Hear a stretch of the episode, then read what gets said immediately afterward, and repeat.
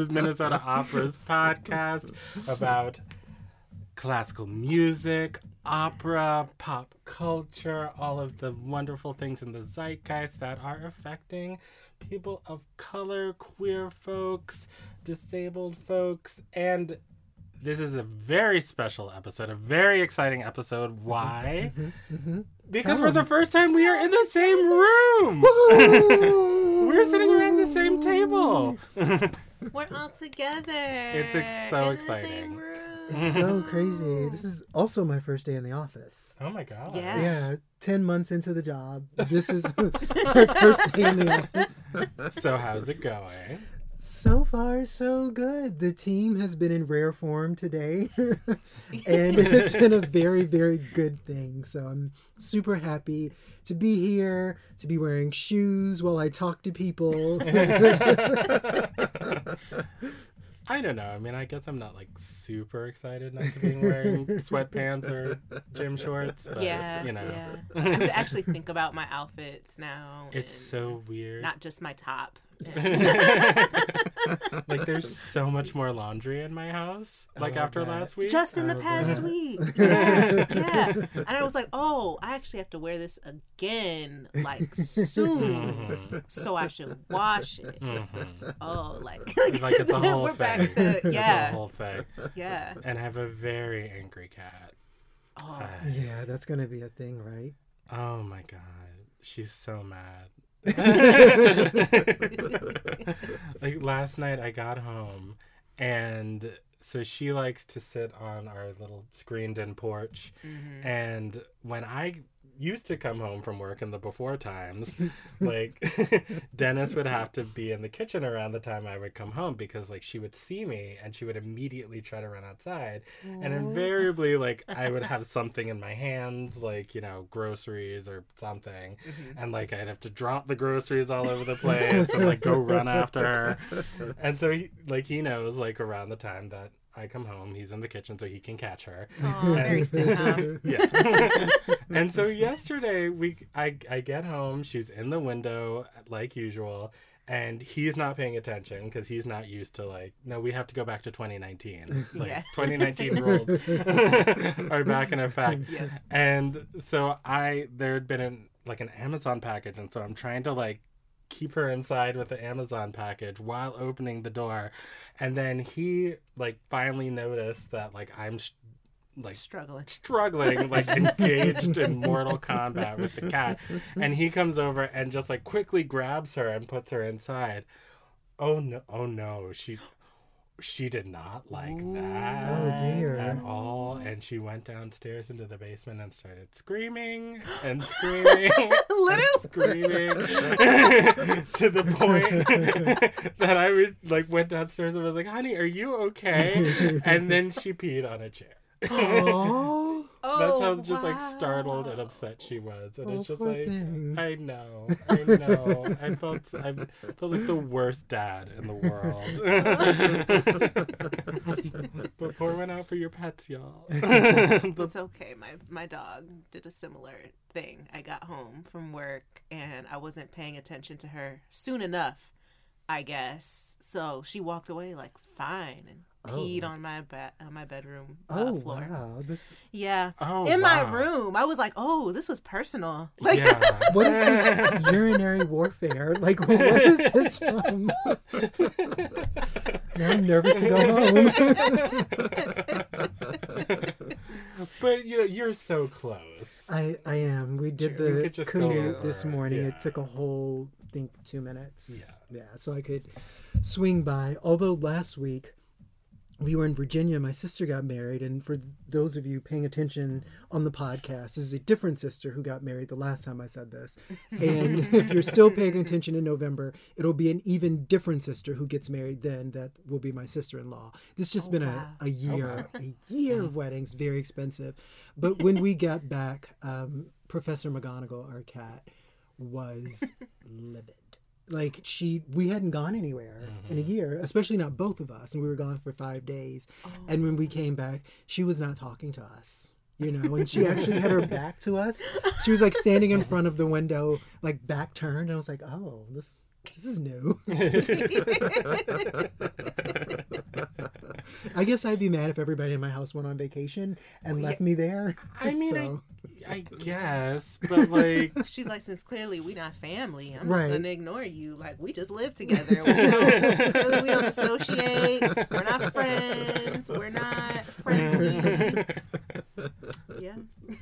the last time we went on a, a trip, we had one of our neighbors come in and like just you know feed her and look after her, pet her, play with her, whatever. And like the first two days, she was just like, um, yeah, she just seems really depressed and like sent us a picture and she's just like on her pillow by the window just like splayed out like like some shakespearean like hair like ophelia just like dropped into the river just like girl get yourself together. You are a cat. It's fine Oh, animals. I think it's only until they realize now that we're really back at work, they have the houses to themselves again. Mm-hmm. You know, I'm sure my cat is going to be on the counters and doing all the other things she's not allowed to do when people are home. So that's it and you would think that they'd be excited about that they probably are and are just playing us, right? They, they know how our emotions work. They're like, oh, well, let me get something extra out of this Yeah. by being melodramatic. Yeah. Yes. Cats are like husbands. So Ooh. it's not untrue. I pulled that one myself a couple of times. so. well, so we are back from our vacation. Did either of you do anything exciting with your lovely week off? Um, other than the wedding, which was super exciting, um, it was great to see people. Uh, my sisters are identical twins, which is part of why they got married so close together. The other part of the reason is, of course, COVID. The threw off the wedding schedule, but it was good to see family, you know, and it's actually good to like leave, get on a plane, pretend like we were going somewhere exciting. It was just in Henrico County, Virginia. Not exciting, but it was good to be in a place. But the thing that was so nice is when my other sister got married in March, it was masks, no huggies, you know, kind of bumping elbows with like your great aunt, like stuff that doesn't even feel natural. And this time everybody was vaccinated. Oh, that's So, mm-hmm. and they got married at a winery, which is completely my ministry. So, like, it was fantastic. And, Yes. you know, because my sisters are twins, it was the same guest list, more or less, right? The same, you know, sorority sisters, AKA Skiwi, who were in both weddings. So, like, it was, it was just nice, almost like a do over, so to speak, in terms of being able to interact with people. So, yeah, it was, that was my, um, my week. And also, I want to say really quickly last week when we were on vacation, sorry, last week I was on vacation. Two weeks ago when we all were on vacation, I discovered Legendary on HBO. Oh yeah. Had not seen I it. I haven't seen it. Everybody's got to watch it. It's, it's like my new favorite thing. I'm so obsessed. I've been duck walking around the house. For those of you who don't know what it is, it is a ball competition show. It is fantastic. It's so affirming. It feels so mm. good. You see so many beautiful, talented people, and I want everybody to watch it. Yeah, my friend Melina, my dear, dear friend, shout out Melina. Um, she has been saying for months because it's on season two, right? And she's like, yeah, since episode one, season one, she's like, y'all need to watch this show. but I don't know. I'm just like another streaming service. That seems like a lot, but Yeah. That's the mm-hmm. thing. Yeah, it is. That's how they get you, right? Mm-hmm. Have one show on it you really want to see, and next thing you know, it's eight dollars out of your check. every hello, Paramount Plus. Yes. All because of All Stars. All Stars. I'm just like, wait, mm-hmm. so what's the difference between this and cable again? I thought I was trying to reduce my cost. So instead of one cable package, I have seven subscriptions. Right. Okay. Mm-hmm. Exactly. Okay. right. And right back up to paying 60 bucks a month or something. Yup. So, and we have a cable package and all of these streaming services, so it, it doubly doesn't make sense. it super doesn't make sense. Especially now with like so many of these channels, like they're putting all of their content on the streaming mm-hmm. service. So like now it's just like Guy Fieri and Chip and Joanna 24 7 on the actual like cable that you pay for.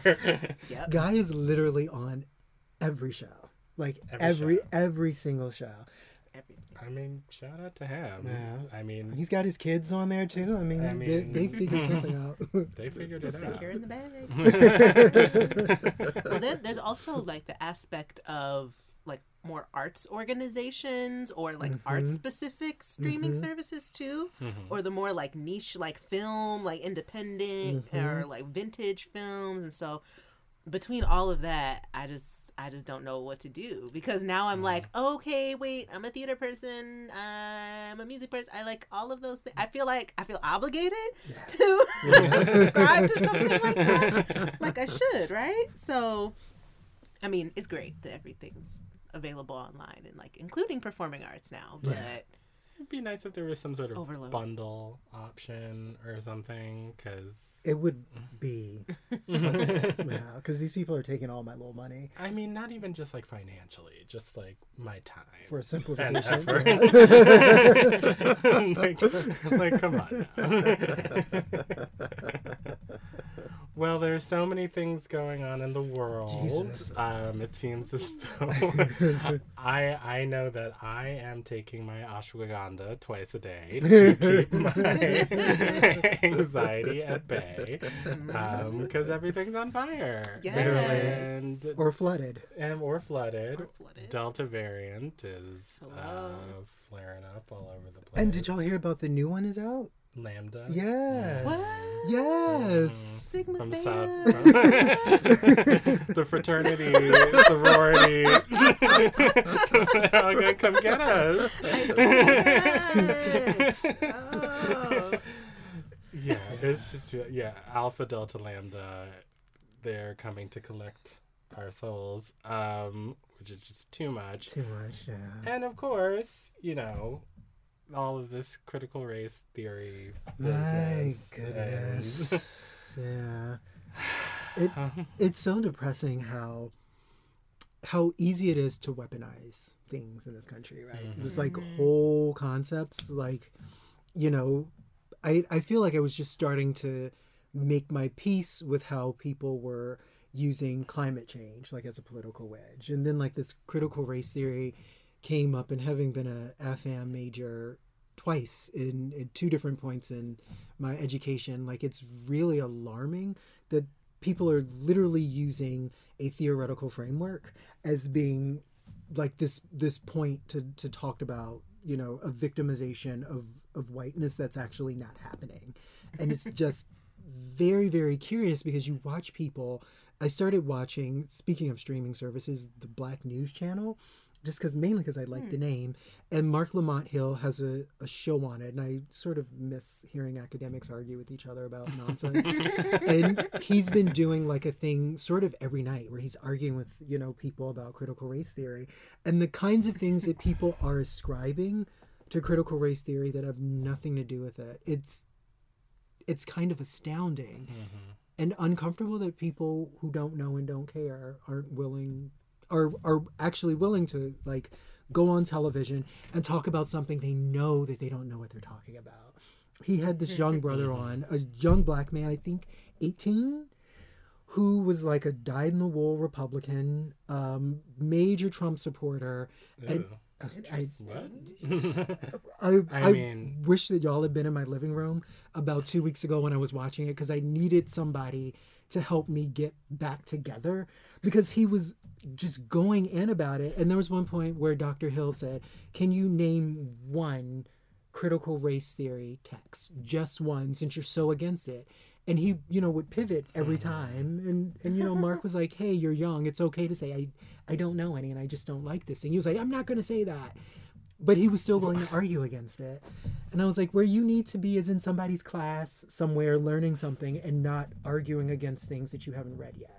Like the the whole thing it's just it's profoundly upsetting and it's one of the few times I actually have missed being on a college campus because this would be a great semester to be teaching African American history again I and only disabusing people of all of the confusion about what is really a very important tool for understanding American history.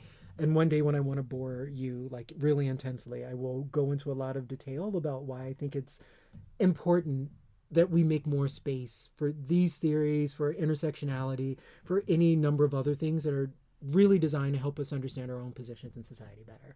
Like that's really all it is. So I mean, you wouldn't be boring me. Not at all. because I mean, I just find it fascinating. Like, you know, as we mentioned with the wildfires raging all over the place, with Europe under 10 feet of water, oh with, oh my goodness, yeah. you know, mm-hmm. vaccinate or unvaccinated folks, like flooding ICUs and hospitals in numbers we haven't seen in months that we all thought we had gotten past. Just Didn't we? imagine being an elected official and thinking that like Martin Luther King's I Have a Dream speech being taught it to elementary students is like the biggest existential threat that Right. we That's as a. Right. as a society Right. face. Right. Like what? Like I just don't even understand like what we're even doing. No, no, I think that's a, I think that's a very good question. What are we doing right now? Right? Like, mm-hmm. like how is this risen to be of all the problems we have? Like, how is this the hill on which to die? Like, that's the piece that I'm really lost. I, I really am lost on it. I don't know if it's that we get distracted by the little things that do not Yeah. matter and and maybe that's intentional that we get di- distracted and point.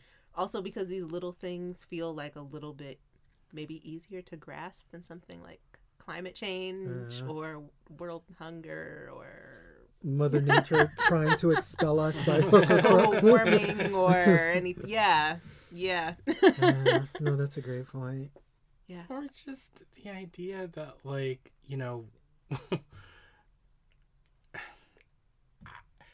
I just, you know, that white supremacy will kill us all. to sum it up.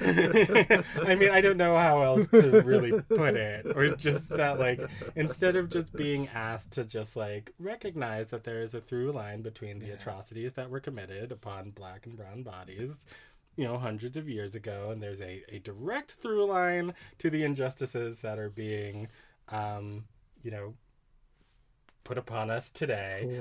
For Um, sure. Could, can you just like recognize that and maybe like do something about it? No! I'm gonna put on this American flag shirt and go down to the school board meeting and scream about something I don't understand for an hour. Like it just it I it boggles my mind, but and meanwhile who's just launching himself into space What? and girl, that penis shaped rocket on top of it. I cannot. When they were saying that it looked phallic, I was like, oh, so it's kind of no. he went up to space no. in a Hitachi magic wand. like what? no. and then turned around and gave Van Jones a hundred million dollars to distract us from that fact. I'm going to keep my most recent opinions about Van Jones to myself because I'm still trying to get Chris Cuomo to invite me on his show. But I will say this I am not pleased. There are lots of things to do with the hundred million dollars. What we could do with them at Minnesota Opera's Impact Department. Do you know what we could do with the hundred million dollars? It would be the best kids operas anybody's ever seen anywhere ever. But it, it kind of goes to me to like the broader point about distractions, right? And how people just sort of bring up things to sort of distract from any number of other things that they're doing, right? And all of a sudden, one person's good deeds are supposed to erase any number of other things that are happening in a given moment. And I think that's a a thing that I'm glad more people are pushing back on. Well, enough enough Amazon things that are making my head explode. because we have some good news in in the opera classical music world concerning folks of color. Very, very excited. You know, first and foremost, um, you know, here at Minnesota Opera, um, our chief artistic officer, Priti Gandhi, who we love, um, was just recently announced as the new artistic director at Portland Opera. And yay! Amazing woman of color, artistic director at a major opera house here in the US of A. And we could not be more proud of her and so excited for her for her new endeavor. Absolutely. Um, Yes. You know, and she's just been such a just a delight to work with you. So I'm good. So I, I think we'll all miss her terribly. Very much. But this is But this, so I Absolutely. know. It's the point of the exercise of, of positions like ours, right? To sort of create space Right. for things like this to happen more frequently, hopefully regularly. Mm-hmm. I'm mm-hmm. super excited. I love Portland Opera. I have had a chance to see a few things there, and it's a fantastic company. And she will be a huge asset to them, and I think this will be a wonderful experience for her as well. We're so excited for her. Yes, I'm so excited to see a woman of color at the at the helm of a mm-hmm. company, someone who is just compassionate and has done so much already. I mean, here I, I can I mean across her career in general, but I can speak for here and the changes that we've seen with with casting, with just the intentional like inclusivity of uh, the artistic department and that just radiating and people noticing it in our community and we're we're gonna miss you Priti. But we're so excited. We're so excited. And I just I hope she's really proud of, of what she's accomplished here because Yeah. she, you know, we we would not have been able to come as far in our work um, without her at the helm of the artistic department. So For sure. shouts shouts out to Priti. Yeah.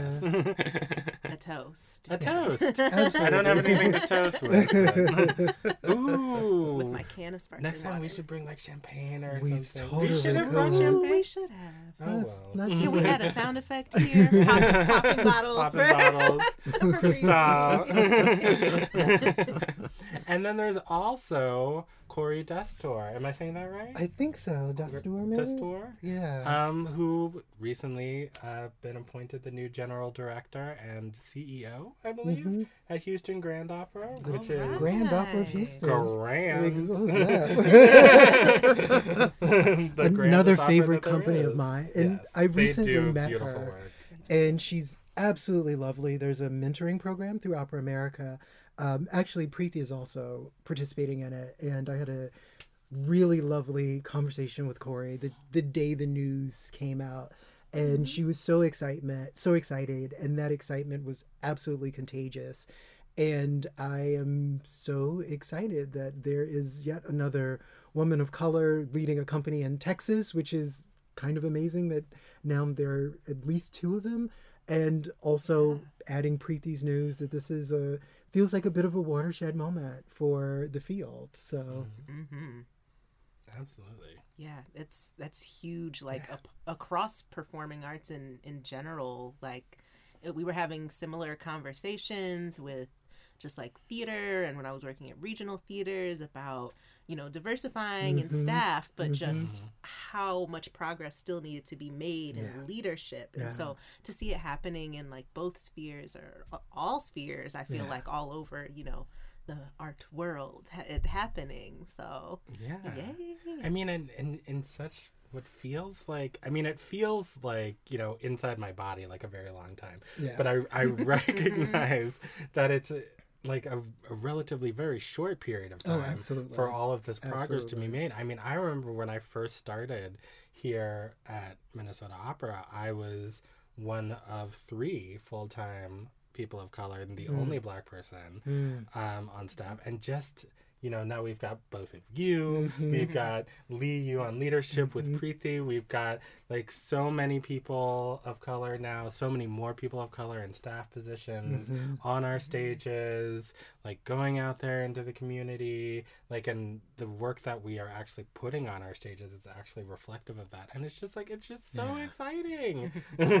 and speaking of work that is being put on stage over in the UK, um, Femi, uh, I don't know if I'm gonna get this right. I'm so sorry if I butcher this. Femi Elufowoju Jr. Did that sound right? The That ginger sounds right definitely did. I, Sorry. that's how I was saying. Femi Elufowoju. Elufuwoju, Femi Elufowoju Jr., is set to make his debut as the first black opera director at a major UK house. Isn't Yeah. I, I mean, first of all, that this is the first and it's 2020 is a little surprising. However, yay! so he will Yeah. be uh, directing uh, Rigoletto at Opera North. Uh, That's super Believe ex- next so year? exciting. so I mean, we're just we're just doing it. Yeah, we That's really incredible, are. given how many pe- black people I know to be in the UK. Like, yeah. Yeah. Yeah. Well, congrats to you. Yes, Yes. breaking those barriers, absolutely, Yes. And hopefully not at all the last one. Oh, Oh yeah, yeah, absolutely. Many, many, many more. Ma- And there will, Soon. and there And soon, and there will be many, many more because, like, as we continue to push forward, as we continue to, you know, do more productions like Anonymous Lover that's coming up Mhm. here at Minnesota Opera, can't wait. Black directed Carmen, which is mm-hmm. super exciting. Can't wait. and as all of these, you know, incredible things are coming to fruition, then like more people are going to see them. And then like more, you know, young people are gonna be like, Oh wow, that's a thing that I can do? Cool. Exactly, exactly. and then they're gonna go do it. Because Yeah. now that door is open. So Yeah. Yeah, yeah. That's Yeah. what happened for me. So I hope to see it happen for many, many, many more black and brown children Absolutely. absolutely. in my lifetime. Absolutely. Yeah. However long any of us has, given what Mother Nature's doing this week. Right. Oh Lord! I- No, I need more ashwagandha.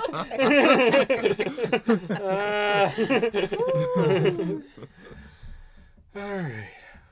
Well, let's all take a breather, and we will be back with our very special guest, our friend and colleague, the amazing Rebecca Blackwell. Yay. Yay! We'll be right back.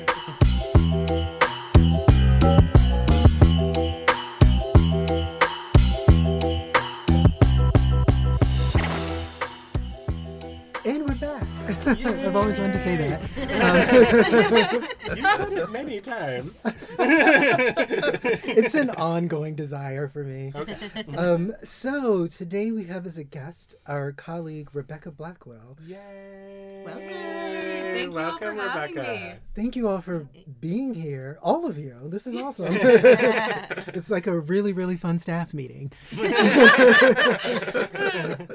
So, Rebecca is going to share with us quite a bit about the programs that she's running on behalf of the company. And I will say just a couple of things about how we arrived at this point. When the impact department was created, it was with the idea that the education programs that we have should really be conversant with the basic values of inclusion, diversity, equity, and access, and then charging us to think about what that looks like in a classical music context. And Rebecca has been an invaluable thought partner in terms of reframing what these programs are and how they could be, and bringing to them a real facility with social and emotional learning and just the experiences of being a, a young person with the desire to learn and perform music. And we are really, really grateful for Rebecca's partnership on these things. So I would love to turn it over to her and have her share some of the things she's been working on and why they are important to the field. Sure. Yeah. Thank you. And if uh, while I'm describing these programs, if you have any questions or comments to add in, please feel free. Um, no, you don't have to tell us. Amazing. Um, it's it's been an honor to join the three of you um, and some of our other education folks to create this larger impact department. And uh, for me personally and professionally, but personally, having my values, my philosophies, my pedagogy feel more in alignment uh, with my work is it's really rewarding. Uh, and I think sometimes in, in certain situations, you can find yourself working in a way that doesn't align with you, Yeah. your personal absolutely. values. And that's a day to day struggle. So it's so lovely to come to work and feel so energized and rewarded um, and the direction we're going. Uh, so I had previously been in charge of running a lot of the youth programs. So, whether that's our library programs for kind of two to seven years old, or our after school music program, Music Out Loud, which is geared more toward middle school. And I've helped out with some of the high school and college programs as well. Um, and through this redesign of the department, uh, I and because of COVID, you know, things like Yeah. Things were naturally on pause. A lot of our programming is really hands on. It happens in large spaces with lots of people. So there were things that we could put in the virtual realm, and there were a lot of things we could not. So things were on pause, COVID, some restructuring within the company. Uh, it was a great time to go back to the drawing board with some of our programming and say, what are we really trying to accomplish here? And I think for education departments at arts organizations, maybe some people would say, "Oh, this is this is a department that's serving the company by going out going out into the community and introducing people to opera." And I mm-hmm. think that that's an important thing. Mm-hmm. So I think you can look at it there and say, "How are we introducing opera to people in the community?" But then more importantly, how are people receiving our programming. And and that's where i would like to spend more of my time i have been spending more of my time. What is this programming for you not for us? Uh, so one of our programs that we're in the midst of kind of rethinking right now is is our library program stories sing. And in the past what that has looked like is a teaching artist usually a singer but they you know have experience with teaching um, as well would go into a library with a children's book. Usually, the children's book was actually about opera. Uh, they would read and, and insert singing into the story for young children and their caregivers. Uh, and then there would be some kind of craft or activity. So that's kind of a general structure. Uh, there's nothing inherently wrong with that. I think it's great to be in library settings. It sounds fun to me. Yeah, yeah, it's really fun. Um, so I think you know that's it's a great structure of a program, and we wanted to keep that. And being in libraries is really exciting because you're not necessarily getting people who are looking for a musical experience. So you're catching people who are looking for programming for their young children, and we have the opportunity to say. Here's here's what we do. What do you think about that? You want to be involved in that? Uh, but the problem for me was in some of the stories we were looking at for the programming. And as you might imagine, some of the children's books about opera are somewhat problematic. And they yeah, yeah, right? Uh, and and actually convey stereotypes I don't think any of us in the field want to to perpetuate like the the woman in horns. That's such a specific kind of opera that people already have in their heads. And that's a that's a stereotype that keeps people saying i don't know if that's for me. That's this weird thing over here. Yeah i don't know if i'll be seeking that out. So What is this white, son- white nonsense? yeah, right. yeah, like Vikings. I don't know about this. Yeah. So uh, I think uh, the stories themselves are important. Like, what what are we sharing with with the the participants and their caregivers to have them say, "Yeah, that's for me." That's something that I see myself in mm-hmm. that's something that feels special to me. It speaks to me. Uh, and I think a lot of those books weren't doing that. Uh, and there were also some racial and some gender problems in some of those books. I know, I know. So, Here in America in 2021? Yes, yes, yes. Oh my god. Yeah, and, and, and not written that that long ago either. So Yeah. we were we were kind of thinking how do we how do we put forth content in this program structure that's great, but that the content itself is working better for us, for them. So I talked with Lee, I talked with the team. Uh, what if we commission a piece? So we are actually from the creation of the content saying, here are our values. Mm. Um, here's what we want the story to be about. Let's create it ourselves. We're not um, reliant on what's already published out there, what's problematic. We're just creating it because we know what our values are, and that's what we want to put out there. And then more specific. Yeah, I'm really excited about it. Yeah, and and more specifically, what does a child in a Min- Minneapolis St. Paul library? What's going to grab their attention? What's going to feel special? What's going to feel representative? So we uh, have a wonderful creative team working on this project. It's going to be an eight to ten minute musical story, very similar to the miniatures initiatives. Okay. Um, I know that have been discussed, and hopefully all all of you listening have checked out. You can continue to watch those.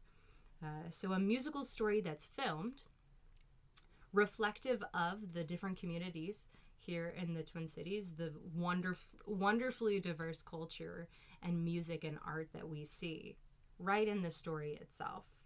Uh, so it will be a sung story, uh, instruments as well, and then we're incorporating shadow puppetry as well. Oh my gosh. Yes, Wow. and I know Lee is a fan of puppetry. I am a human Yes, muppet yeah. in many ways. yeah. So all of these ideas coming together, creating a piece, uh, and we were able to hire uh, four of the artists who worked in the first round of our miniatures project last year: um, Andrew Young, Wan Vu, uh, Asako Hirabayashi, and Rebecca Nicholson. So we were thrilled to be able Nice. to uh, reconnect with these artists and have them work with our education team. And in the process of uh, reaching out to them and learning more, we found out all of them have some kind of educational background.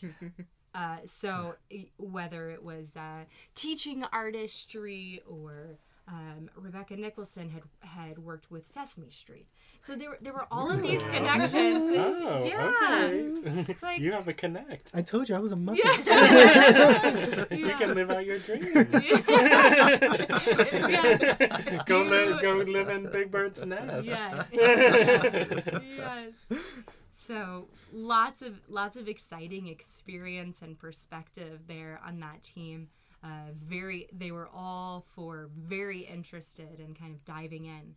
And Lee and I had hoped, proposed to them that the story could be including themes about diversity in action, uh, cultures, racial diversity within the Twin Cities, um, sharing identity in community without kind of losing yourself. Like how, mm-hmm. how does that mm-hmm. work? Like mm-hmm. here's here is my identity and yet we're all together. I don't need to um i don't know i don't need to lose myself in the process of connecting to the people around me. And I would think, especially like in the last year, you know, what the kids in this community have seen and heard and absolutely. felt, you know, to be able to just feel seen and heard, um, is just so important. Um, listen to me, so important. It's so no important. it is but it is, but it is, you know. yeah and, and this kind of racial conversation has to start much earlier the, ki- the Ding, kids ding. themselves are already experiencing Exactly. it And that's what people don't get. Yes. They're already feeling Yeah. this and seeing Yeah. it and hearing it. exactly And learning these lessons. Exactly. So for them, even at such a young age, to experience art that is diving into that conversation, that probably actually makes them feel much more settled, Mm-hmm. you know, because they're experiencing all of the tension that adults are. But adults aren't letting them discuss because the adults the adults are insecure, they're uncomfortable, um, and projecting that on the kids, like, oh, you know. But we need to allow kids to talk about this um, and understand this and grapple with this. And it is it is developmentally appropriate for them to be thinking and talking about these things. Absolutely. So This reminds me of when I was um, at children's theater, and at the time I was a teaching artist in actually a dual language Spanish class, and we had like a similar kind of in school like thing using a story, and mm-hmm, then mm-hmm. we all acted out or they put their own spin on it.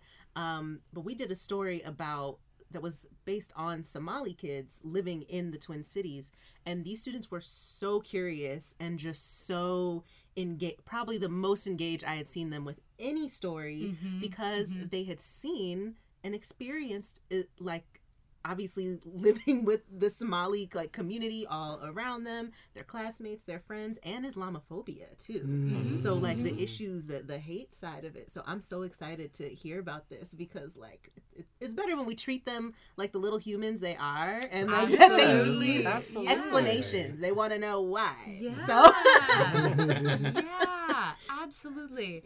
And uh, just a little, a little bit about the libretto. Uh, this is still in the, is still in the creation I was gonna creative ask. process. yes, yes. Rebecca Nicholson is the librettist for this project, and and she's wonderful to work with and just beautifully creative. I love the way she thinks and approaches her art making. Um, so there there is a community garden, and there are uh, kids of different ethnic backgrounds who are coming together. I think uh, at this point, a Somali uh, kid, a uh, Hmong kid, and maybe I think she's Afro Latina. Okay, yeah, Afro Latina. Yes, yes. So uh, they're bringing their their different flowers, representative of their homelands, to this garden and and sharing them and talking about them. Uh, so it is such a beautiful representation of the different. Uh, very large ethnic communities within the Twin Cities. I love that. Um, and then how we all come together again not losing yourself and your story and your family and your culture story but bringing that together to understand one another better. Um, and and what comes out of that i love the imagery of a garden of a growing flower um, that that our differing identities don't separate and divide us but when really when we're really open to one another and we share that something beautiful is created from that how we approach it, it it's not necessarily division you know it can be something beautiful But only if we sort of indoctrinate young people Yes. to that belief Yes. early. absolutely Yeah. hmm So let me ask you, when can we expect to see all of this beautiful puppetness? yes so as of now the release date for that video is february 2022 Mhm.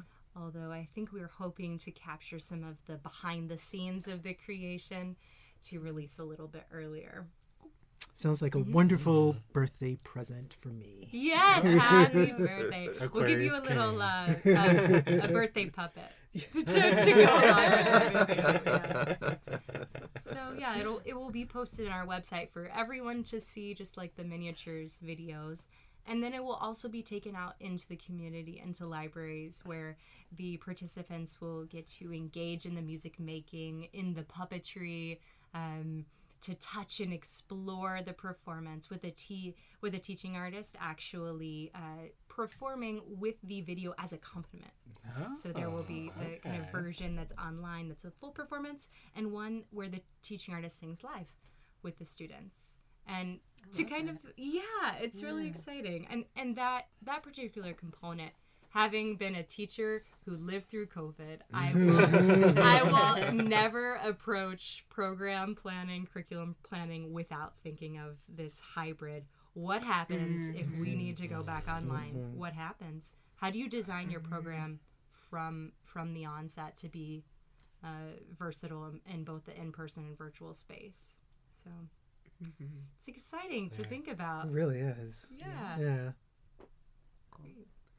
I wonder if you could talk a little bit about like your background and like and what led you here and especially being interested in in arts education, music education and and the equity side of it, what you're doing now. Yeah. Thanks, Paige. uh, so I grew up in Kentucky.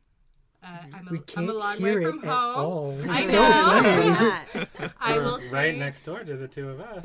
Yeah, yeah. Oh, I know our, our trajectories are, are parallel. Yeah.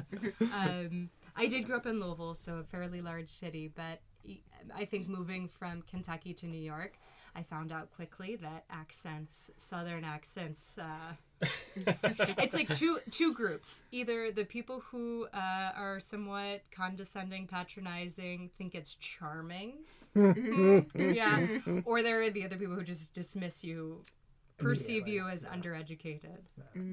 So I I quickly kind of worked that out. I don't think it was super. it wasn't super conscious at first, but I was sensing people's reaction, um, and I do think now it's fairly gone. I'm starting to get some Minnesota O's though. When my Kentucky family hears me speak, they're like, "What? I, I what do has it. happened I to do you?" it. I do it too sometimes. Yeah. Not the not the I'd like O, to admit. not the Oh. O, but the but the the A, Oh. like bag. Bag. Yeah. Bag. Bag. Yeah. Yeah, wait. Am I listening to my future? Wait for it. Absolutely. Wait for it. Yeah. it sneaks in. It sneaks in. Yeah. So yes, I um, yep grew up in Kentucky. I went to a performing arts high school, which was a very formative experience. Wonderful. Um, spent one summer at Interlochen, which was another Oh, okay. yeah wonderful experience that opened me up to the arts the industry and then a, a lot of people uh, peers and teachers across the united states who are doing this and i decided this is what i want to do so uh, I pursued a an undergraduate degree in. I, it ended up being vocal performance, but I, at various points, I was music education, doubled with vocal performance. Then I went just music education. Then I back to doubling, then to vocal performance. So I always had this education component, um, but I was pretty sure I didn't want to teach in a classroom. And most ed- music education programs are to teach you how to teach in a classroom. so I uh, backed out of that. Uh, to, to focus on vocal performance because I wanted to dive into the art. I, I was very interested in the art making process and didn't want to be in a classroom. But along the way, uh, I did have some great experiences working in the education and music education field. I started as a tutor at a tutoring center in New York for a uh, tutoring company, private tutoring company. I won't name the name because, but you know, this kind of thing. Very, very like corporate franchised. But it was a job. I was a tutor and I loved working with the students. And I was working.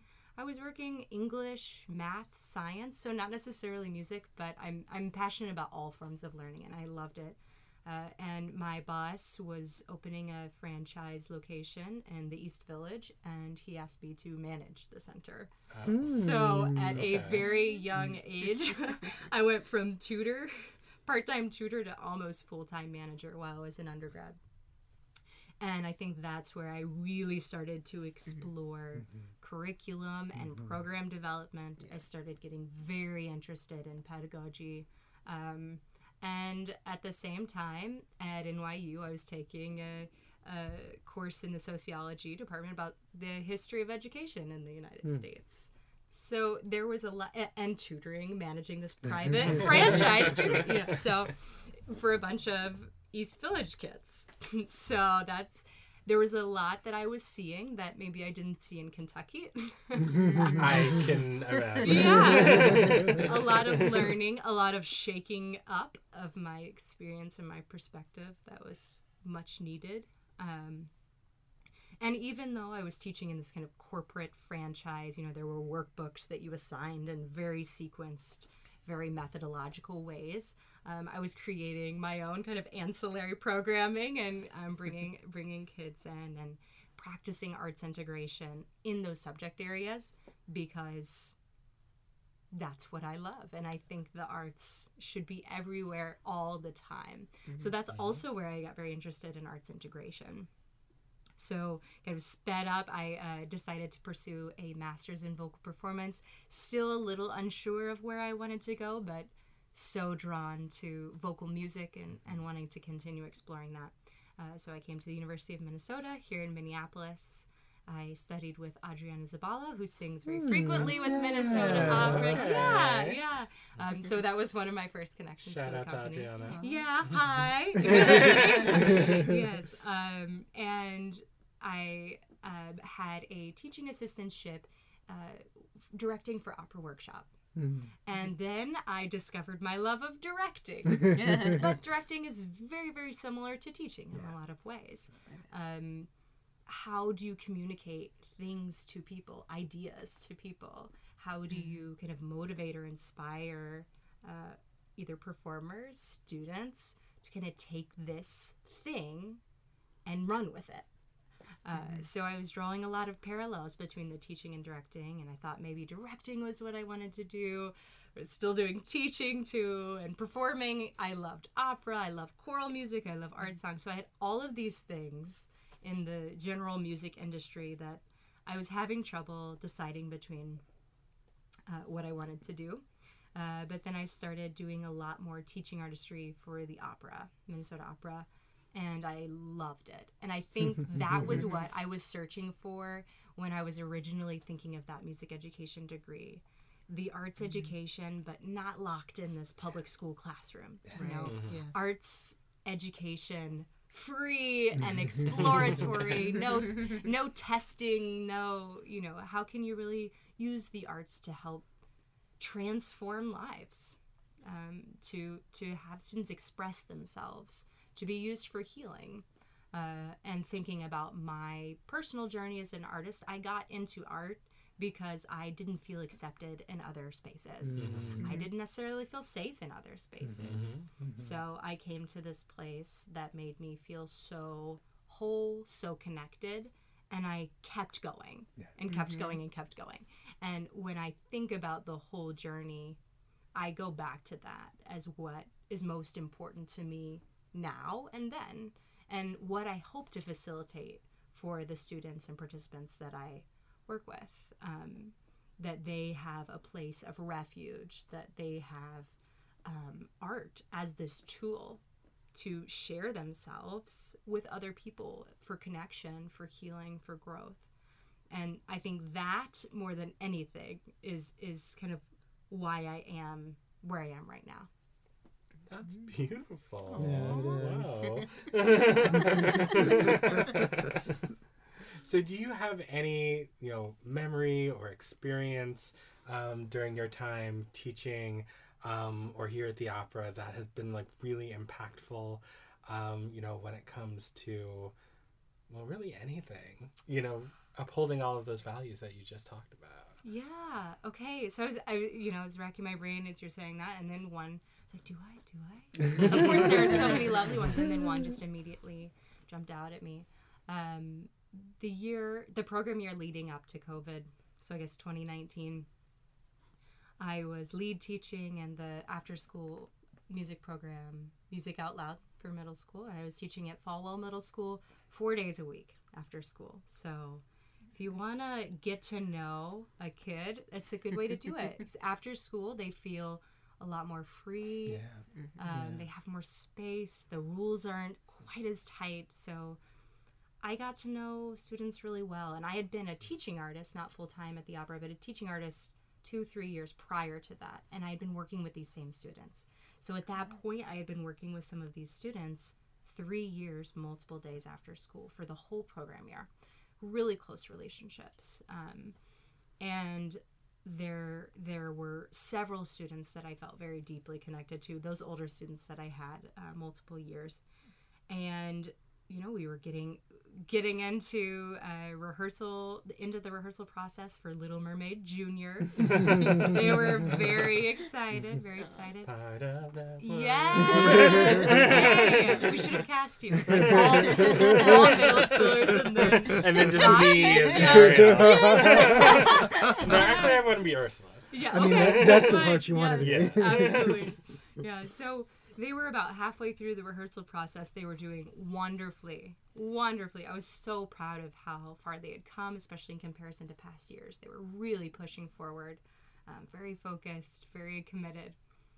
and then I don't know, maybe March 17th, Oh right. we Oh, yeah. uh-huh, yeah, we were told that there was going to be no more school. uh, they said, you know, we'll we'll kind of come back after spring break. I was like, oh, okay. Got to adjust to the rehearsal schedule. Okay, okay, but it's okay. But it's okay, everybody, because they're way ahead. Um, and just seeing all of the personal growth and transformation, you know, casting as a middle schooler, you see some potential, put them in a role, and then they they step up and they do it, and you see all of this growth, and it's so magical. So I'm witnessing all of that from several students, dozens of students, and I'm like, okay, I'm very optimistic that we'll get get back right after spring mm-hmm. break. Maybe push the performances off a week. And of course, you know how 2020 developed, and that was not the case. And we went from seeing each other four days a week to nothing in the middle of a in the middle of a show Wow. and you know there were there were students that I worked with where you know this after school program this musical that was their home that was their safety that was mm-hmm. their th- these were their people. Um and it was so heartbreaking to know that that was ripped away from them. Mm. That they they would prefer to be at school. They'd pre- prefer to be in after school and now they don't get any of that. Mm. Mm. Um, and you know they don't have cars. They don't as a middle schooler you can imagine what that might be like. So that i think that was difficult for a lot of those students and there was really no way for me to check in on them or see what was going on um, even their teachers were were finding it difficult to to get them to log on to online school they just wouldn't hear from students or families for 10 12 weeks at a time Wow. Oh, goodness. Oh my gosh. yeah, yeah. I think that was you know common common experience with, Yeah. with certain schools and districts. Uh, so I had no idea what was going on with any of them, and it was there were nights where I was really kept up. Um, Yeah. I feel like I had the inside scoop on their lives and how they were doing, how things were going, and then nothing. And I maybe three months into the pandemic, I was out grocery shopping with my partner. You know, everyone's in mass, and I saw a student that I was like, that surely cannot be the student because she was about two feet taller. but you know how middle school, you know how middle school goes. So I'm just, but and and the mass too is like, Mhm. Yeah. and I'm just looking like, and then she looks at me and she's doing the same thing. We're like 15 feet away, We're like, is, is that? And then she said, Miss Rebecca, and it was one of the students from Music Out Loud, and you know, no, no, you know, no, no touching or anything. So, how are you doing? Uh, it's so good to see you. Tell me, tell me about what's going on. And she was just frozen, and she just started crying Aw. and I, uh, you know, her family was kind of looking at her. My partner was behind looking at me, and it was just like this moment of what is going on. Um, and I said, okay, I think it's okay if we hug. So we had a hug in the middle of Target, um, and it was it was heartbreaking to know that this to, to see just how the pandemic had affected her and how it had ripped away this special special thing for her. Um, but then also heartwarming to know that the relationships we were building in this program were lasting that this was meaningful for our students. Um, yeah that that their relationships kind of transcend it's not just some after school thing but you know as a teacher you ca- you can have that impact if you take the time to really develop relationships with your students. Mm-hmm. I'm gonna cry. I would- forgot we were on the podcast.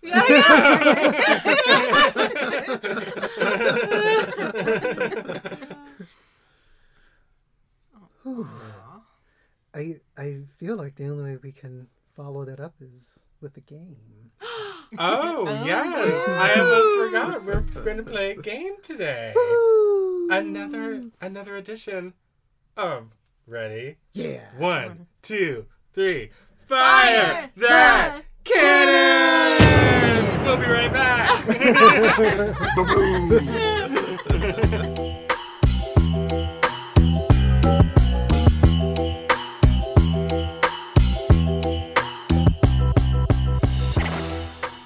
welcome back, America. It's time to play America's favorite pastime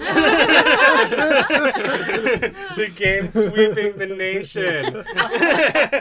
Ladies and gentlemen, it's time for Fire, Fire that that Canon! Yes! Or I could put actual music, I guess, underneath it. Uh, I'm. I am your host, Rocky Jones, and I'm here with three wonderful contestants. Lee Bynum, how are you doing today? Hello, America. Paige Reynolds, how are you doing today? I'm swell. and Rebecca Blackwell, our special guest, how are you doing today? Very excited to be here. Oh, we're excited to have you.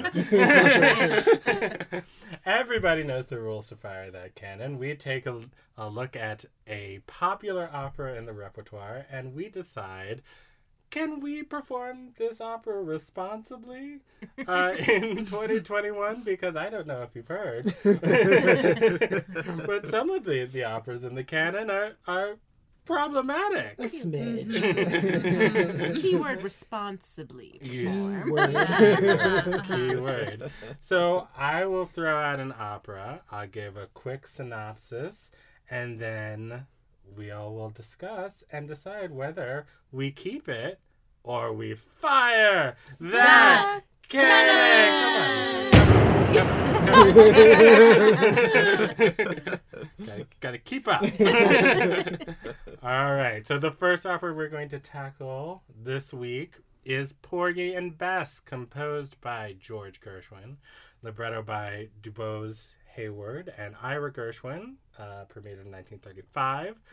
Porgy and Bess tells the story of Porgy, a disabled black street bre- black street beggar, excuse me, living in the slums of Charleston, aka Catfish Row. It deals with his attempts to rescue Bess from the cl- clutches of Crown, her violent and possessive lover, and Sportin' Life, her drug dealer. Who wants to start? Do we keep it or fire the cannon? Ooh, these faces of consternation. Maybe we'll start with our guest. There's no right answer? The question mark? No right answer. Well, I think, you know, there's a lot of discussion about this particular opera right now. And as there has been, um, obviously it can be an opera when produced that hires a lot of black singers. Um, and maybe you all are the better people to speak on this, but, you know, that's problematic when that is the job of a singer to sing Porgy and Bess over and over. You know, is that like limiting for someone's career that they're not able or don't feel able to explore other things? Um, not great. Uh, and then I would say Gershwin, as a white person, very interested in telling a black story. I don't know. Well, you know, for me, uh, yes, and um, I find Porgy and Bess to be super boring, and I don't really like that the score casts people and then doesn't allow them to sing in ways that their training has prepared them to sing. I am not crazy about all of the rampant stereotypes, and one other time I will say it is boring. It is very long, and there are two stretches of about 40 minutes each that I, I find to be endlessly repetitive. And the last time I saw it, um, despite the fact that I had a lot of people I know and love in the production, about 45 minutes into it, I was cheering for the hurricane to win. I just do not enjoy Porgy and Bess. Um, yeah, it's not it's not a favorite of mine. so I guess that's one fire the cannon. I'll even load the cannon this time. All right. You know, I might hand you the match for that cannon because I tried. I tried to love the whole opera, but I just couldn't. I had the same. I thought it was just me when I the first time I saw Porgy and Bess. I was, but that same it, it's probably the same 40 minute stretches that we're that we're talking about that I was like this could have This could have been this an this email. could, this could have been one or two ads.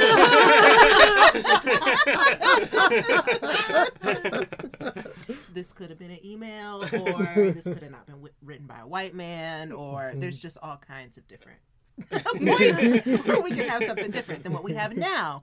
But I mean, as Rebecca said, I respect that it, you know, it has this place and that it, you know, when mm-hmm. it happens, all these black singers get work and can we just create other things that do that?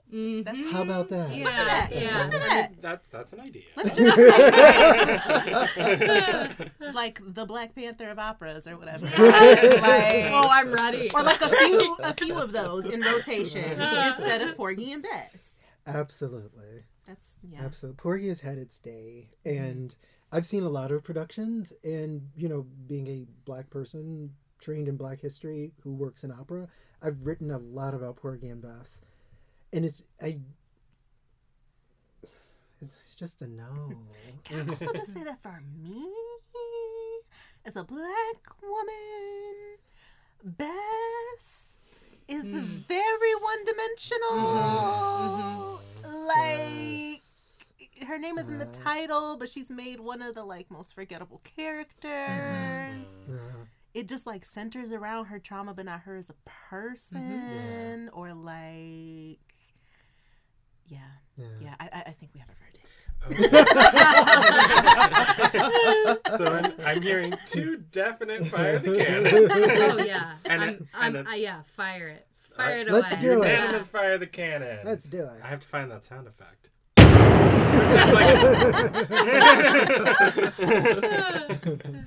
All right, so we're gonna go to our second and final opera of the day, uh, which is Giuseppe Verdi's Aida, librettist Antonio Ghislanzoni. I like it. Thank you. it's my specialty. Do you like some Ghislanzoni? it premiered on Christmas Eve, 1871. Aida is an Ethiopian princess held captive in Egypt, in love with a general, Radames, and he with her. When he is chosen to lead a war with Ethiopia, we follow the conflict of Aida's love for both Radames and for her country. Do we keep it or do we fire the cannon? I'll start with you, Paige. I keep it with stipulations, with some guidelines. No more white Aidas. That's it. What about wait wait? What about uh, Anna Netrebko? Uh, One more time for folks in the back of the room. I think we just got our, our episode title.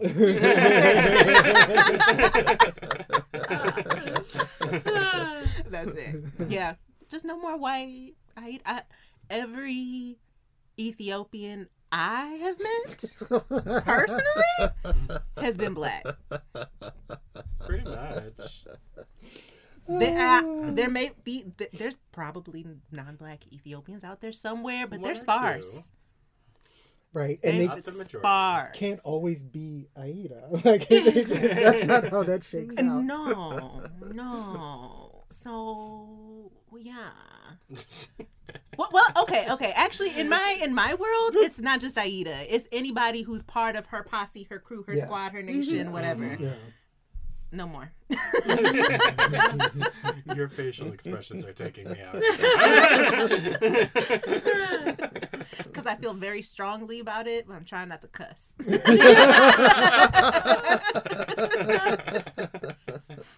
The score director's cut.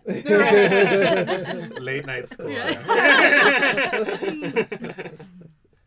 Uh, I'm with you, Paige. Um, I like Aida. There's a lot of, that I like about it, and it's an opera I would love to direct. Um, so if That's anybody, a, that's a big job. it is a big job. And if anybody's got the budget and is looking for somebody to pull you together an old nasty piece of Aida, please reach out to me on LinkedIn or Facebook. Um, I think it's a very interesting work. I have a lot of ideas about it. I have seen not very many satisfying productions, and a lot of it has to do with how it is cast, and then also like some of the weird Orientalism with like you mm-hmm. know, mm-hmm. yeah, they it's put together in a curious way, and I think if you know we're really sort of thinking about what we know of the time and sort of ethnic migration patterns and who was living where when. I'm not convinced that Aida and Amneris would have looked different, right? Mm-hmm. And what what kind of production is that? You know, so there are lots of things that I would be interested in seeing with the piece, um, but I don't know that I need to see another like all white Aida ever. I feel like mm-hmm. your Aida mm-hmm. would be fierce. Yes. I think so because mm, I also think have so. sketched out a couple costumes. Oh. Ooh. Whoever's listening and has a budget, There we go. Yes. Yeah. Can't Come on. do? you have our email. Dance. okay. Now I'm, now I'm interested. Now I want to see that. dance. Yeah. Like, like you're like on the ones and threes, or you just you're you're Oh nowhere. no. no, I mean, I, I am firmly on the two and the four, um, but the the flexibility is not what it used to I be. see. Yeah. I see. When I was duck walking around the house, it was a very quick thing because those knees kicked in, and I was like, okay, my Oh. my dancing days are Oh, over. well, at least you got down there and you tried. I Yeah. sure did. You gave it the old cut. Rebecca. Okay, I have to admit, I was a little surprised we're not firing. It doesn't sound like we're firing this cannon. So maybe the the uh, thing here is responsibly, right? What's the casting like? What's the direction like? Of course, under Lee Bynum, it would be incredible. So I'm, I'm a, I, you know, I, I am intrigued by this. You know, what what can we do with Aida to, to to tell this story responsibly? I think at the end of the day, I'm still a little hung up on uh, who wrote and told this mm-hmm. story about two countries in the height of 19th century mm-hmm. imperialism. So, that's not a story about Egypt or Ethiopia. That's a story about Europe. Yeah. Mm-hmm. And decontextualized with these stereotypes, the Orient, Orientalism, as you were mentioning, that's still perpetuating oppression. You know, it's it, like in the, at, at that time, uh, Orient, Orientalism was used to you know, promote imperialism to make other countries vulnerable to imperialism by um, putting out these stereotypes. Uh, and I think that Aida does a lot of that. And Italy occupied Ethiopia in the 20th century. So like what did, what did that art serve historically um, in terms of oppression? And you can't art you know there's this like art doesn't have to be political. Why are you making it about race? You wrote an opera about race for political purposes. so I don't it's it's such incredible like societal amnesia that we can put up Aida and say I don't understand why we need to talk about these things. So okay, I won't fire it, but I think any anyone putting up this this opera needs to dig deep into that conversation and understand the origins of this storytelling. I, Okay, two mm. snaps for I'm you. so glad that you sort of brought that Period. because Yes. I always kind of feel like the that moment sits very uncomfortably. I think especially for the the Italians with like the Battle of Adwa and like Menelik and Taytu and the fact that Italy in its you know aspirations of being able to colonize Ethiopia had 99 problems right and and i feel like that is also for me part of why it's interesting right what how can we use it as a commentary on this failed colonial experiment Mm-hmm. But i really like what you said and i want to sit with it and and spend even more time thinking about imperialism than i already do because it it does rear its ugly head in our art at all times right Mm-hmm. Yeah. and what are we supposed to do with that you Right. know I do wonder how do we feel or how would we feel about a production of Aida or understanding of Aida where it's not through this same colonial gaze and maybe like for instance it actually recognizes that ethiopia is in africa and doesn't, and doesn't try to make it its own act like north africa is its own continent or like europe junior. Like the so what about an aida that like i feel like maybe that starts there Mm-hmm. would be real different? And like looking at it through the lens of like black or like african women's leadership would be much more powerful mm-hmm. you're welcome for mm-hmm. whoever i gave that nugget Right. to I love all of these ideas. like this is fascinating. Yeah. When And we I- get this hundred million dollars from Bezos, we are going to make a production. We're going straight to the moon. I was gonna say, uh, going in a Hi- Hitachi magic wand. that, that goes on the director. So it sounds like we're gonna keep it for now. With some guidelines. yes. yeah Pa- Paige will write down the guidelines. Yes, yes, yes. There'll be some there'll be some rules going forward for anyone who wants to produce it, but we will keep it for now. Mm-hmm. All right. Well, thank you all so much for joining us for another edition of Fire That Canon! And we especially want to thank you, Miss Rebecca Blackwell, Yes, thank you so much for, for being having with us. This was a blast. Was there anything while we still have you that you want to promote, put out there, make sure that people get their eyes and ears on? Oh my goodness. Well, I will say I am singing in the chorus of the Rakes Progress with mm-hmm. Lakes mm-hmm. Area Music Festival for any of you Minnesotan folks who want to travel to Brainerd in August. It's a fun little excursion, see some Stravinsky and lakes. Can't, can't get enough of those. Land of 10,000. Well, thank you so much, Rebecca, for sharing all of your knowledge and wisdom and stories with us. Uh, we had so much fun. We and did. can't wait to do this again. Yeah, this is extra fun in person. I know. Yes, I know. I don't know what it was before, but and we will be right back.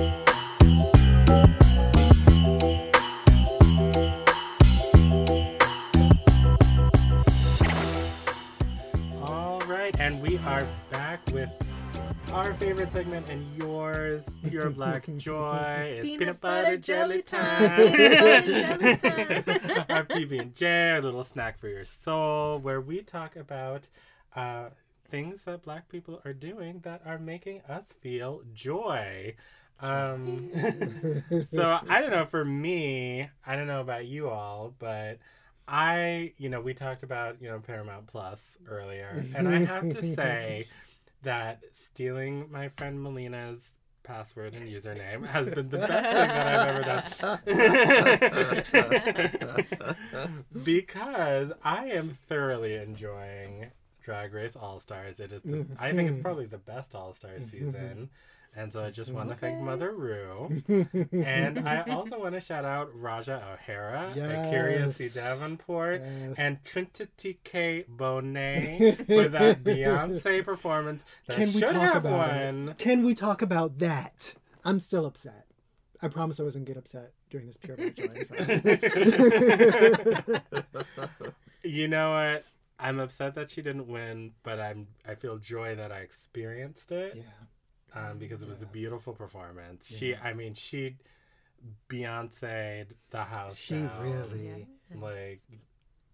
I, It was I mean, she she was Beyonce. Yeah. I have never seen anyone who is not Beyonce. be be Beyonce, Beyonce. to that extent. Wow. Yeah. It was it was amazing, and then she did not win. No, she didn't. Yeah, No, she didn't. so the challenge. either they weren't paying attention or they don't realize She- how hard it is to actually look like Beyonce doing Beyonce. It it has you have to, be, a that. special person. It it has to be that because the performance. oh, they didn't see Homecoming or something, or like they missed Lemonade, or like they don't understand that if you emulate Beyonce, like And you do it well. that's some type of like demigod status. Or something. like it's a few, not many of us. it's true. It's true. You know, she did. She she lost to Jan and very what I thought was a rather mediocre Lady And that- Gaga. There was no parts of Gaga in that odd I didn't quite understand, what, like, cause she put her leg on the piano, like, I am not now. and she like had like a claw hand. Yeah, it, I'm not feeling the fantasy, and I don't think I'm going to. And instead, let me just refocus on the the pure Black Joy part. Trinity Righteous black has been anger. doing so well this season. segment. RBA, righteous black anger. about drag race because everything going on in the world this is still where my like passion is right now um but yeah all of all of those girls have been doing great and you know there there've just been so many great moments there've been a lot of great seriously. lip syncs Mhm. um you know and i have to give a special shout out to my girl eureka i've been a eureka fan for a minute and i have enjoyed her this season it's been good to see ginger minj back it was great to see jiggly for like two minutes Yeah. i'm just i'm happy with this season and i thank you rue you know like this is Mhm. exactly what i needed to get me through the doldrums of this hot disgusting summer so and this weird, you know, it, it's nice on Fridays to like just have this little mhm. oasis of just Mhm. glitter and magic Yeah. and you know Yeah. fun and excitement like during like whatever this is this delta nightmare fire racism. Just hellscape that we're living in.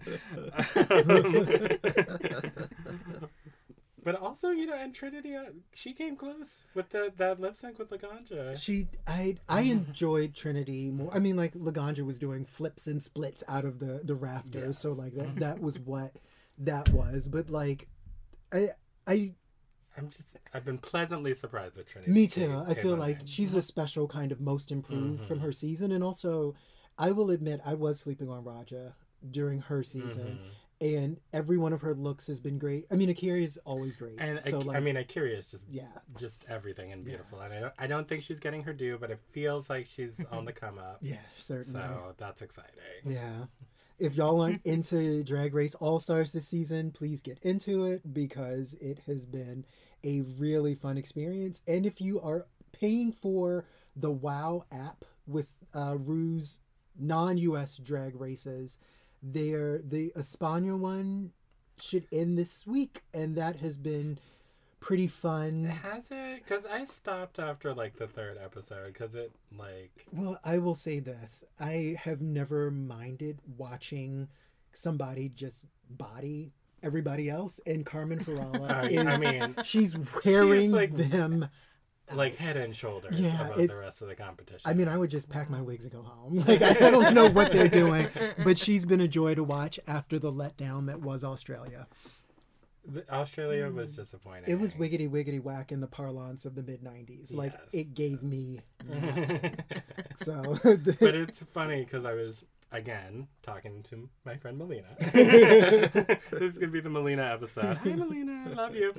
Um, and she was saying, you know, if Legendary is like Saks Fifth Avenue, then Mm-hmm. like once you watch that, then like Drag Race feels like Marshalls.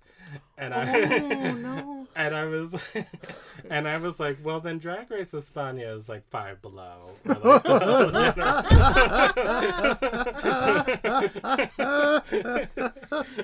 No.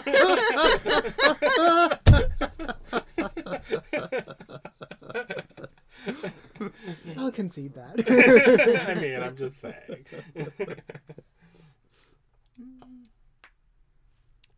Well, my only pure black joy is uh, trying Haitian food for the first time Oh. about a week or two ago. I don't think I've ever tried Haitian food. Where have y'all been? It's so good. I you maybe you can tell by the tone of my voice that it was a spiritual experience. Okay, what did you have? Um, so it was on my way home from uh, you know our vacation week. I was in Michigan and I went through Chicago and stopped and had lunch with a couple friends from college there. and just want to try something I can't get in Minneapolis. So I said, I've heard Haitian food is so good. And I go in the shop, and first of all, I know it's going to be good when they're not mm-hmm. immediately there to greet you right away. Mm-hmm.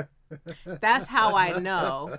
Because, and there's a logic to this. And let me tell you, white people, y'all got a problem with leaving like bad Yelp reviews and Google reviews and stuff when stuff like this happens. But let me tell you, I know that they're not at the front because they're back there making, Making that the food, food. delicious. They're back there helping uncle or auntie Right. or grandma or whoever make that delicious fried goat that I've had. Mm. It was like dry rubbed, like kind of like a crispy situation, but not tough. Like for even for goat meat, like it was it was it was tender and like just well spiced. We got me and my friends did the style where you know we just add order whatever we want and share it. So we got three different types of rice, honey. We got like white rice with some type of black bean sauce over it. We got one thing that kind of looked like pilau, but I'm pretty sure y'all don't call it pilau in Haiti. And then another thing that reminded me of dirty rice. I know y'all don't call it dir- dirty rice in Haiti. it was all delicious and Oh, okay. stewed chicken to um Oh, Oh, now there was I'm some type of pork dish that I cannot remember what it was called. I got to look up the names of everything. Y'all, I do not speak Creole. I don't speak French. I don't speak any of it. I am just a fan and a supporter of everything that Haitians have done in the realm of food and art and culture and liberation. So Yes. thank you. Three cheers for Haiti. Thank you. Yes. and I spoke to a lovely older woman who uh, recommended, told me what to get on the menu. She lamented about the upheaval in her country and gave me sage life advice about uh, not staying where you are not wanted. She said that's the lesson that the president didn't learn. And I'm not here for I'm not here for political commentary at all. But she was just like, there's been a lot of unrest, and like once you see things are dangerous, she was making it into a life lesson for me, and was like, you know, don't stay where where you're not wanted. Just just go. You can you can go. And I was like, oh, thank you, ma'am. I'm I mean, gonna- that's a gorgeous mean, lesson. it It's it true. was. It was. I hate the circumstances that she had to tell me about it under. But so all around, you know, wonderful experience. That was my pure black joy. and I mean, and Haitian food is on the come up. There was that that dude on Top Chef, Gregory. Yes. oh, really? Mm-hmm. And he won Restaurant Wars. That one, like, I guess it was the last All Star season, cooking um, Haitian recipes, like his family's Haitian recipes. I love that. I haven't seen either show.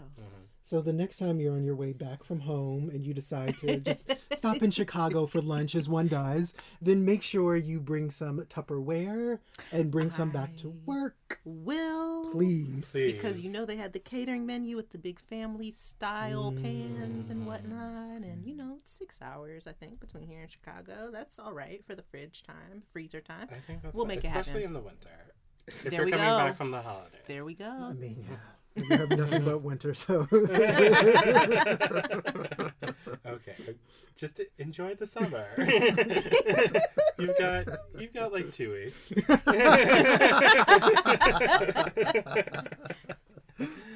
All right, well, I think that's gonna do us for this week. A special announcement. I have an announcement to make. Oh, We're gonna switch to Mondays after this Oh, episode. So we will not be back in two weeks. We will be back in two weeks and three days. And we will be starting your week off rather than your weekend off with Pure Black Joy. So just look out for that. If you don't see us on Friday in two weeks, don't get mad. it's okay. we'll be right back to make your Monday morning commute better. Yes. Oh, that's. And you know, one thing that you can do, one thing you can do with those extra three days is you can make sure that you subscribe and write a review, leave a five star review. Whoever left that one star review, we don't need that.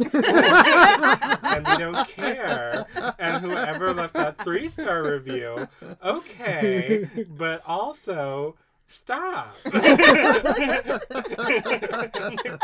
what the hell? but the 12 of you that left five star reviews, we love you and thank you. Thank and we would love some more of those. So mm-hmm. rate, review, subscribe. Send us mail. Send us mail at the score at mnopera.org and uh, make sure that you're sharing us with all of your Yeah, friends. Tell your little friends about us. we are fun. You little friends. Your little, your little friends. but we're fun and we don't bite, usually. Usually. but I think that's it for us. Any words of wisdom?